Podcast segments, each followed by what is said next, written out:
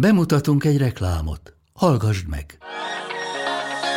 Üdv kalandvágyó barátunk! Jól jönne már egy tökéletes hosszú hétvégi kiruccanás? Akkor irány Horvátország! Várunk téged Dubrovnik és Split pesgésével, a Plitvicei tavak nyugalmával, valamint a túrázás, pizzajozás vagy kajakozás szabadságával a lenyűgöző Adrián. Ha pedig megéheztél, falatoz útközben a helyi konyha remekeiből. Benne vagy? Mert Horvátország mindezt tudja. Kalandra fel! Horvátország! Tele élettel! További részletek a www.croatia.hr per hu weboldalom. Reklámot hallottál.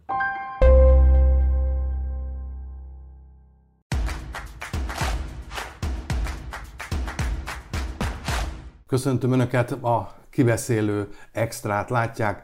Az orosz-ukrán háború második napján próbáljuk meg elemezni az eddigi helyzetet Bendarzsevszki Antonnal, a Danube Institute kutatási igazgatójával. Köszönöm, hogy elfogadtad a meghívást. Hát adódik a kérdés, hogy most tulajdonképpen második nap vagyunk, naphoz közelítünk, Mit akarnak az oroszok Ukrajnában? Ugye harcok mindenhol folynak, tehát nem csak keleten, a népköztársaságok környékén, hanem most már Kievet is körbekerítették, északról pedig egy páncélos hadoszlop tart ugyancsak az ukrán főváros felé. Nehéz belelátni Putyin fejébe, és bevallom, hogy egészen a hétfői beszédig, az ominózus putyini beszédig, én nem hittem benne, hogy valódi nyílt háborúra lesz, valódi nyílt háború fog kezdődni. Azt gondoltam, hogy Putyin egy racionális szereplő, és mindent mérlegelve, a potenciális károkat, politikai károkat, gazdasági károkat mérlegelve nem merül fel olyan döntés, hogy egy nyílt katonai konfliktus kezdeményezen Ukrajnával. Megtörtént, lehet, hogy ennek volt egy emocionális oldal is Putyin számára, a jelenlegi adatok alapján, amit látunk, ahogy a négy irányból történik támadás Ukrajnában, az egyik legrosszabb forgatókönyv valósult meg. Ugye korábban, a múlt héten beszéltünk veled, hogy esetleg milyen, milyen valószínűsége van a támadásnak, milyen különböző forgatókönyveket lehet felvázolni. Szó volt, hogy csak keletről induló támadásnak, vagy csak arra, hogy esetleg precíziós támadásokkal megsemmisíteni Oroszország Ukrajna védelmi vonalát, és aztán ezzel kényszeríteni tárgyalásokra Ukrajnát. A legrosszabb forgatókönyv valósult meg, egy, egy teljes lerahalást látunk minden oldalról. A négy irányból támad jelenleg az orosz hadsereg, egyrészt délről a Krimi félsziget oldaláról, a, illetve az orosz tengerészet támadja Ukrajna Odessa környéki területeit, Kelet-Ukrajnáról, az úgynevezett szeparatista köztársaságok részéről van egy támadás, Észak-Kelet-Ukrajnában Harkiv és Sumi környékén van egy, van egy nagy támadás, illetve Belarus területei felől pedig Kiev felé nyomónak jelenleg az egységek. Én itt az utóbbira irányítanám rá a, a, a nézők és hallgatók figyelmét. Ez alapján úgy tűnik, hogy a legfontosabb mm, célpont, és Putyin szerint, vagy Putyin számára az lehet a döntő, hogy elfogalja az ukrán fővárost Kievet, és azzal gondolom, hogy így vélekednek Moszkvában, hogy azzal megdönthetik az ukrán hatalmat, egy új politikai valóságot eredményezve az országban, és azzal véget vethetnek a, ennek a, a Putyin úgy nevezte, hogy különleges hadműveletnek, ami valójában egy háború. Tehát az elsődleges célpont az alapján, amit most látunk, a, valószínűleg az ukrán fővárosnak az elfoglalása és az ukrán kormány megbuktatása, amiből az következni, hogy egyrészt egy olyan mm, politikai vezetés kerülhetne Ukrajna élére, amely Oroszországnak ö, ö, jó lenne, vagy kedvező lenne, amely nem nyugatorientált vonalat képviselne, hanem egy inkább oroszorientált vonalat, mint annak idején Viktor Janukovicsnál láttunk, és hát minden következményével együtt itt lehet gondolni Ukrajna semleges státuszának az elfogadását, vagy akár orientációját az Oroszország által vezette Eurázsiai Gazdasági Unió felé, de lehet gondolni arra is, hogy itt a, ráerőszakolják az ukrán vezetésre a, a Krimfélsziget orosz bekebelezésének az elfogadását, vagy akár a Donetszki-Luhanszki területeknek az elvesztését. Tehát én azt gondolom, hogy a Ukrajna megszállása és tartós megszállás, megszállása, vagy esetleg feldarabolása, hogy kevésbé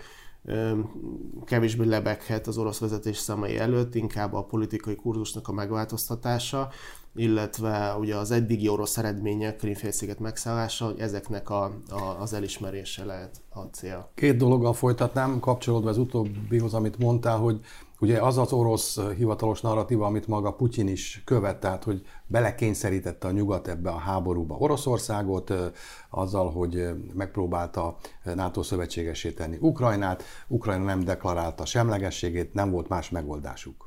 A másik kérdés pedig, ami szintén ehhez kapcsolódik, hogy de mit nyer Putyin ezen a háborún? Akkor kezdjük, kezdjük az elsővel hogy belekényszerítették Oroszországot. Sajnos egyre, egyre többet látom a kommentárokban is, hogy az emberek azt írják, hogy hát hogyha Washingtonból nem érkeztek volna a háborúról szóló hírek, hogyha nem fűtötte volna túl a, a médiát a, a nyugat, akkor lehet, hogy nem lett volna háború.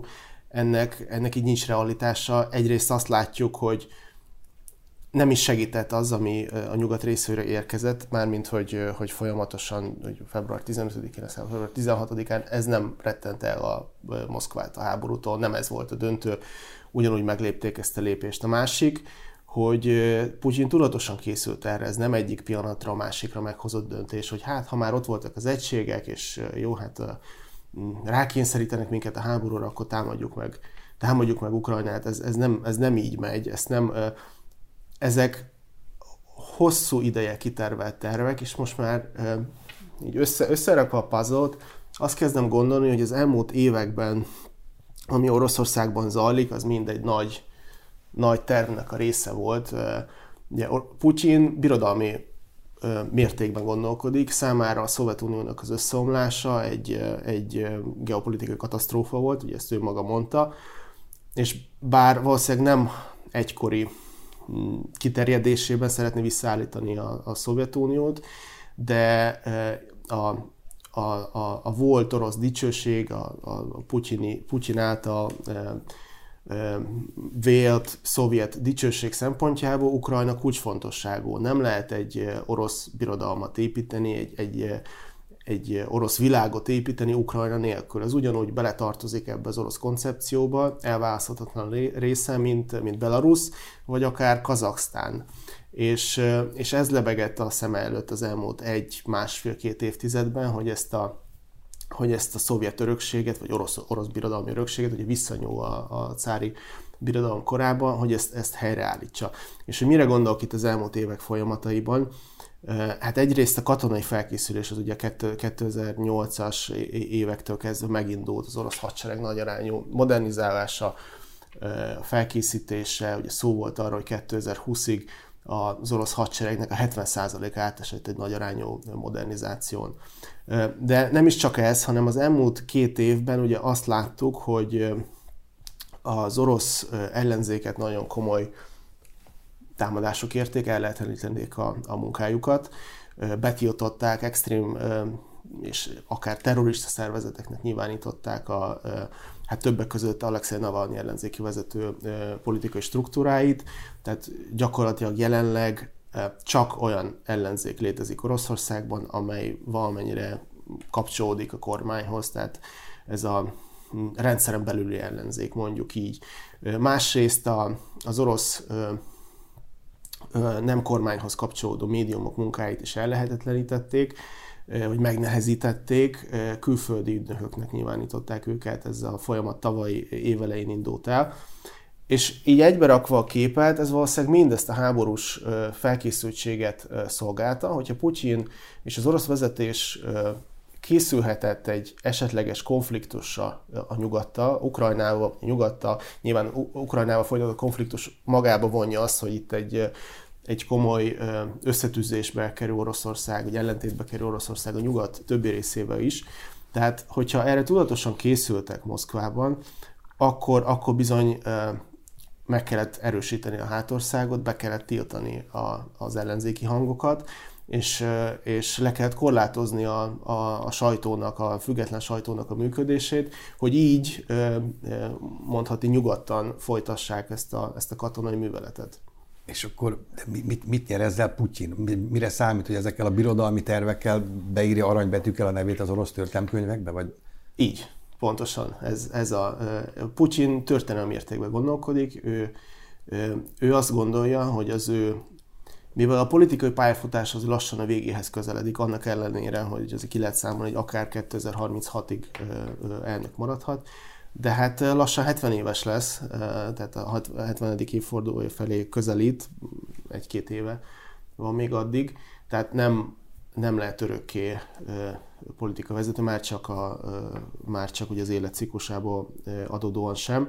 És úgy gondolkodik, hogy ha vissza szeretné, helyre szeretné, vagy vissza szeretné állítani ezt az orosz birodalmat, hogyha ő egy valami maradandót szeretne alkotni, úgymond a, a, az utókor számára, akkor ilyen szempontból Ukrajna és Belarus egy csokorba való összefogása, az egy, az, az egy történelmi lépés, ez az, amivel letehetne valamit az asztalra, és bevonulhatna, a Krim visszaszerzés is ilyen lépés volt, és ez a bevonulhatna a történelembe, mint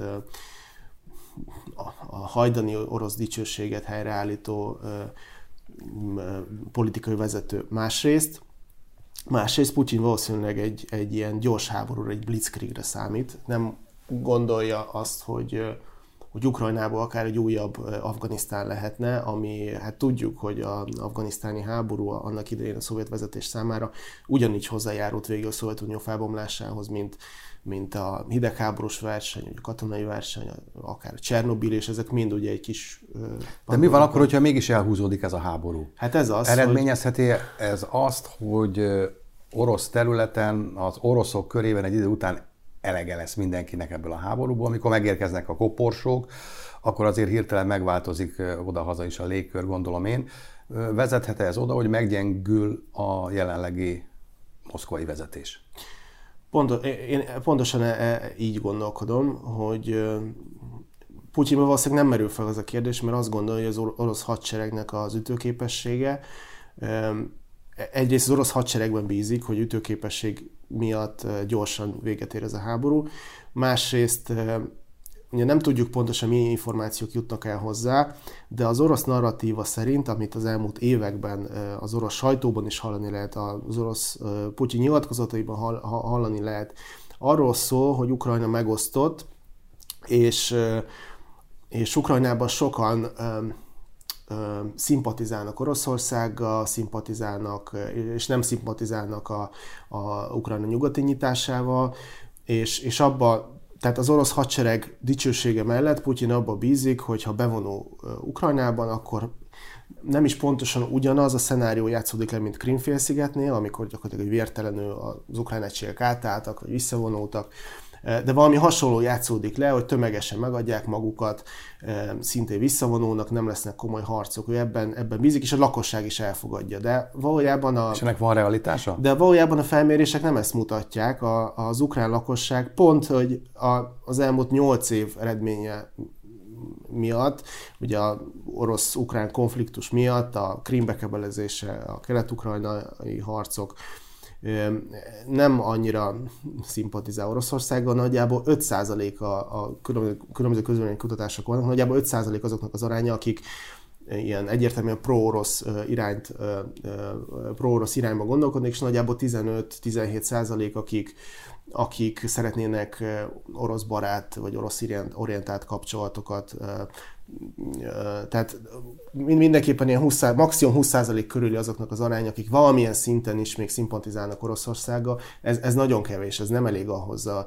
ez, ez, nem, ugy, ez nem ugyanaz az eset, mint, mint, mint ugye Krímfélsziget, mint, mint amit láttunk Krím megszállása idején. És hogyha elhúzódik a háború, ugye most ez lesz a legfontosabb kérdés a következő napokban, hogy az ukrán hadsereg tud-e kellő ellenállást tanúsítani az orosz katonasággal szemben, hogyha, hogyha tud, és feltart, ugye ezt látjuk Kelet-Ukrajnában, ez történik, az orosz, Oroszországnak nem sikerült, annak ellenére, hogy a fontos ukrán katonai célpontokat semmisítettek meg, az orosz vezérkar szerint 118 ilyen kulcsfontosságú ukrán célpontot, többek között 11 repteret semmisítettek meg a légitámadások következtében az elmúlt 24 órában, Ennek ellenére Kelet-Ukrajnában úgy tűnik, hogy megállt az orosz előrenyomulás, a hivatalos orosz közlemények szerint is, ott a Luhanszki, Donetszki megyében nagyjából 6 kötően 8 kilométerre tudtak benyomulni az ukrán területekbe.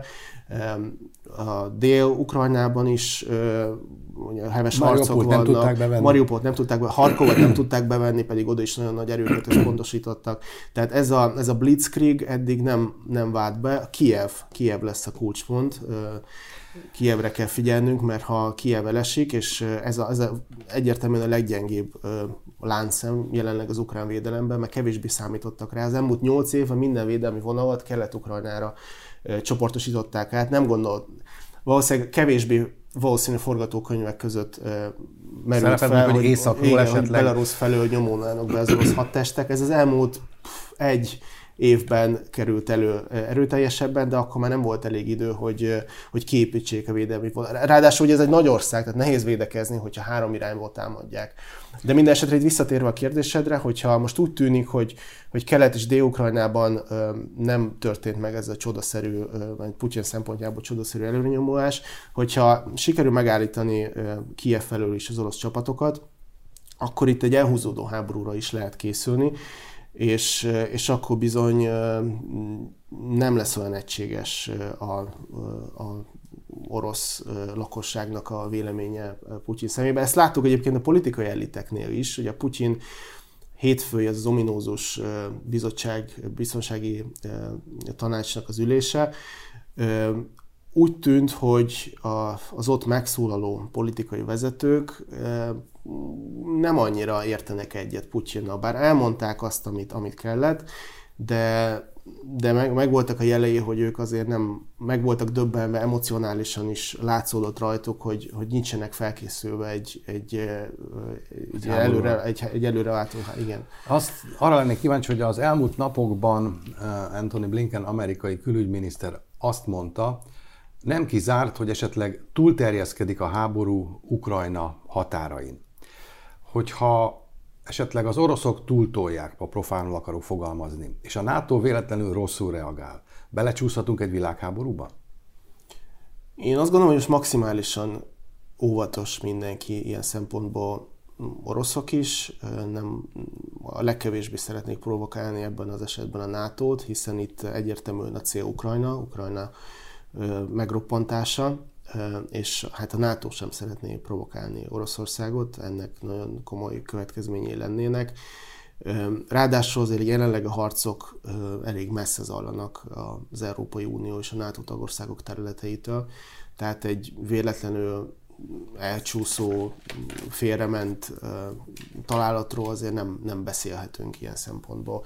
Tehát azt gondolom, hogy egy jelenleg NATO és Oroszország közötti háborúnak egy minimális ö, ö, esélye van, és erre, erre inkább nem, nem, is, nem is fókuszálnék, mert ez, ez már tényleg aztán olyan következményekkel járna, ami egy valódi harmadik világháborút vetítene előre, de nem, nem gondolnám, hogy bárkinek is a céljai, céljai között szerepelne ez. Ráadásul, ha megnézzük a nyugati nyilatkozatokat, most még óvatosabbak, mint, mint a háború előtt.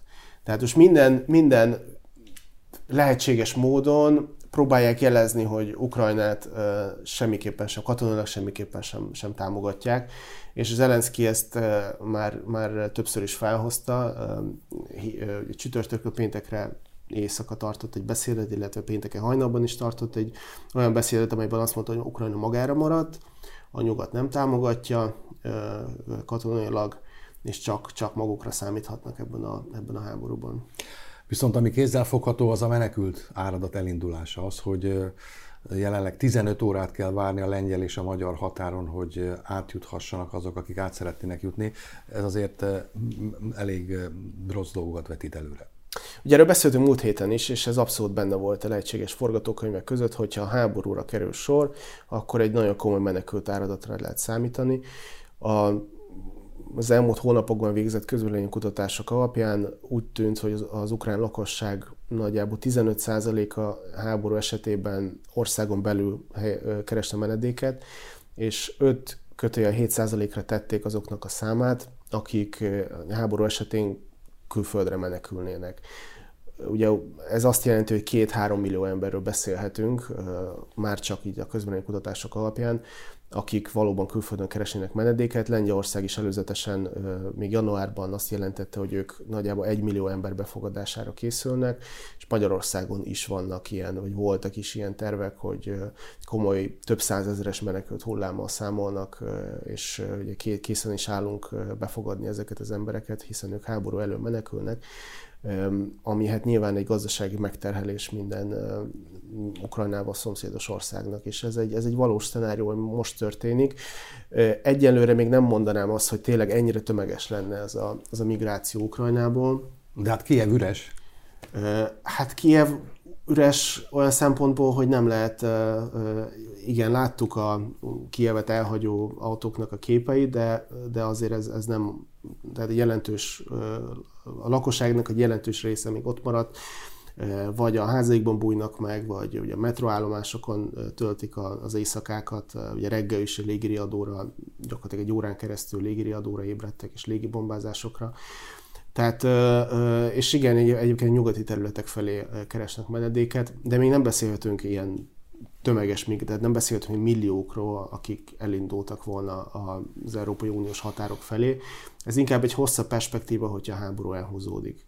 Ugyanakkor azt is figyelembe kell venni, hogy Zelenszky elnök éjszaka elrendelte a tömeges mobilizációt, ami azt jelenti, hogy a behívható, ugye, fér, ugye sorban férfiakat érinti, tehát akik ugye, elmúltak 18 és 60 közöttieket bármikor. Ők nem, enged, ők nem engedik ki, őket nem engedik ki az ország határain kívül. Le is fogják zárni az ukránok ezeket a határokat? Én úgy tudom, hogy ezt erről, mármint hogy olyan szempontból lezárni, hogy kontrollálják, hogy a... Kihagyhatja el. Igen, így van. Hm. A másik megjelent nemrégiben a Hágai Nemzetközi Bíróság oldalán egy felhívás, illetve egy közlemény, amely szerint, hogyha háborús bűnöket követnek el uh, ukrán területen az oroszok, akkor ugyanúgy meg fogják őket keresni, mint a délszláv háborúban, és utólag elszámoltatják a felelősöket. Ennek van realitása? Hát nemzetközi jogban ez egy, ez egy háborús konfliktus, ami az ENSZ alapokmánya szerint nem nem igazolható semmilyen, semmilyen módon. Tehát ugye Putyin népírtásra hivatkozik, ami, ami egy orosz narratíva, ami nem, nem felel meg a valóságnak. Nem arról van szó, hogy Oroszország mondjuk védekezne, tehát nem önvédelemről van szó, hanem ez egy, ez egy tudatos agresszióról, ami egy másik ország ellen irányul. Azt, hogy mennyire lehetne Oroszországot elszámoltatni ebben az esetben, ebben vannak erős kétségeim.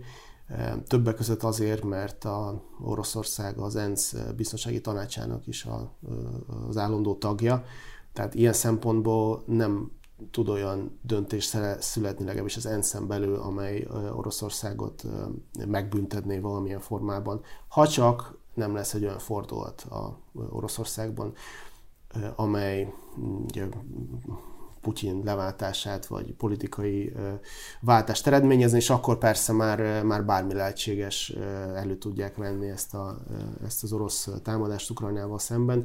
Jelenleg, bár jogilag ez egy, ez egy háború, ez egy orosz agresszió Ukrajnával szemben, mindenképpen, mindenképpen elítélendő dolog, de, de nem, nem, jogilag, nemzetközi jogilag nem lehet fogást találni Oroszországon, hiszen senki nem fogja behajtatni, senki nem fogja megbüntetni őket katonai módon, nem, senki nem fog bevonulni Moszkvában, hogy leváltsa az orosz vezetést és, és bíróság elé állítsa. Végül arra lennék még kíváncsi, hogy véleményed szerint azok a szankciók, amelyeket a nyugat fontolgat, vagy már be is vezetett Oroszország ellen, miután megindult a támadás, elegendőek lesznek-e bármire is. Itt arra gondolok, hogy amikor a grúz villámháború volt, azt követően is hát eléggé lagymatagon reagált a, a nyugat. 2014-ben a Krím bekebelezését követően ugyan voltak szankciók, ezek viszont csak arra voltak jók, hogy bizonyos területeken Oroszországot önellátóvá faragták, hogy úgy mondjam, megpróbálta túlélni, és ez elég jól sikerült. Jelen pillanat mondjuk egy 600 milliárdos kis kasszán ülnek, tehát ez azt jelenti, hogy elég jelentős pénz van mögöttük ahhoz, hogy hosszú ideig bírjanak, hogy ellen tudjanak állni bármilyen nemzetközi gazdasági szankcióknak. Én sajnos szkeptikus vagyok a szankciókat illetően, úgy, úgy látjuk, hogy hogy, nem, hogy eddig sem annyira működtek, azért az orosz gazdaságot mindenkiben megakasztották, tehát nem láttunk olyan fejlődést az orosz gazdaságban, mint, mint 2014-et megelőző években, inkább egyfajta stagnáció következett be. De ugye elsőlegesen a szankcióknak az volt a, a célja, hogy az orosz vezetést magatartása megváltoztatására kényszerítsék, vagy irányítsák. Hát ez kevés is sikerült. És, és ugye ez az, ami, ami nem sikerült, sőt azt látjuk, hogy, hogy még, még inkább agresszív irányba indult el az orosz gondolkodás. Krim visszaadására is kényszerítették volna, hogy ez sem, ez sem sikerült. És az az igazság, hogy Oroszország levonta a következtetést az elmúlt évekből. Mm, a, a, a legkeményebb tehát az elmúlt hónapokban, hetekben folyamatosan hallottunk, hogy mennyire komoly, mennyire kemény szankciók várhatók Oroszországgal szemben, mert aztán ezek tényleg bedöntik az orosz gazdaságot, és ha valaki az orosz médiát olvasta, akkor inkább kinevették ezeket a, a nyugati nyilatkozatokat, és azt mondták, hogy ez egy nyugati bluff, hogy, ez, hogy Oroszországot nem lehet izolálni, nem lehet kizárni. És utólag némileg azért őket igazolta ez a, tehát a, a leghangzatosabb nyilatkozatokból nem, azokat nem váltották be. A legkeményebb forgatókönyv szerinti szankciókat nem vezették be Oroszországgal szemben, legalábbis egyenlőre. Annak, annak ellenére, hogy Ukrajnában a legdurvább forgatókönyv valósult meg. Tehát ez a teljes lerohanás, egy háború, ez azt eredményezné, hogy a nyugat tehát egy a nyugati narratívában élve azt eredményezni, hogy a nyugat minden kapcsolatot megszakítson Oroszország, a diplomáciai kapcsolatokat is, és elszigetelje az országot. Hogyha ugye abból indulunk ki, amilyen nyilatkozatok elhangzottak az elmúlt hetekben.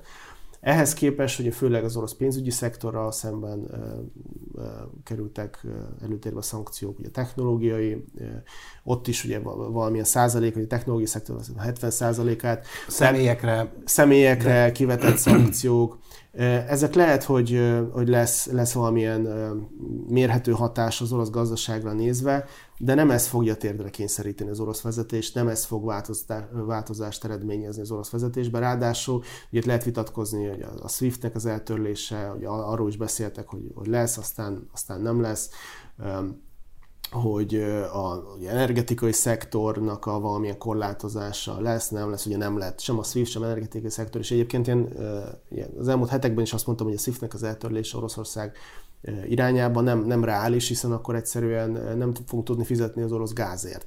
Tehát ezek olyan nyugati nyilatkozatok voltak, amelynek kevés volt a realitás alapja, azt gondolom, és és ezért veszélyes ez, mert, mert ha Moszkvában azt hallják, hogy ugye a leg, legkeményebb ö, ö, nyilatkozatokat hallják, és aztán csak egy része valósul meg, akkor ez azt üzenetet hordozza, hogy ö, hát akkor, akkor lehet, lehet keménykedni, mert, mert nem, lesz, nem lesz komoly következménye. És még egy, még egy dologra hadd hívjam fel a figyelmet itt a háborúval kapcsolatban, hogy ugye a beszélgetésünk elején felmerült, hogy mi Putyin célja Ukrajna lerohanásával. Nincs egy nincs egy konkrét feltétel, amit jelenleg az orosz vezetés az ukrán vezetés felé támasztana. Nincs meg, hogy akkor orosz nyilatkozatok alapján, hogy ezt, ezt is ezt, legyetek semlegesek például, vagy, vagy, vagy vagy nem tudom, ismeritek-e a Krímfélszigetnek az orosz meg? Ilyen feltételeket ugye nem, nem hallunk. Ugye Putyin a csütörtök hajnali beszédében azt mondta, hogy a cél Ukrajna demilitarizációja és denacifikációja. És mind a kettő, hát mondjuk úgy, hogy aggasztó aggasztó célnak, vagy aggasztó nyilatkozatnak hangzik, mert a demilitarizáció az azt jelenti, hogy hát akkor Ukrajna minden katonai struktúrája Le fölött, kell szerelni gyakorlatilag. Hát nem csak, hogy leszerelni, de hogy orosz kontrollt kell gyakorolni Ukrajna teljes katonai struktúrája fölött. Tehát ez kvázi az ország teljes kontrollját feltételezi maga mögött. A, a másik, ugye a denacifikáció, ez egy nagyon, nagyon erős mondat, hogy, hogy ugye az ukrán vezetést fasiszta, lenáciszták, egy ilyen fasiszta vezetéshez hasonlítják, és azt azt feltételez, hogy Oroszország valami fajta a Ukrajna megszállása után valami fajta... Meg fogja tisztítani ezektől az elemektől? Hát, hogy nem csak, hogy megtisztítani, de hogy valamilyen látványos, nem tudom, bírósági, ilyen Nürnberg-szerű bírósági tárgyalásokat tervez, hogy teljes ukrán vezetést, nem csak a, a, és nem csak a vezetést, hanem a politikai eliteket, a, a, a, mindenkit, aki az elmúlt nyolc évben nyugati irányvonalat képviselte, hogy őket de szankcionálni fogja. Tehát ez, ez az, ami némileg aggasztó, és mindenképpen figyelni kell, hogy hogyan alakulnak az események a közeljövőben. Pendarzsevszki Anton, köszönöm szépen. Folytatjuk még szerintem a következő hetekben, sőt valószínű hónapokban is. Köszönöm a beszélgetést. Önöknek is köszönöm a figyelmet, a kibeszélő extrát látták, viszontlátásra.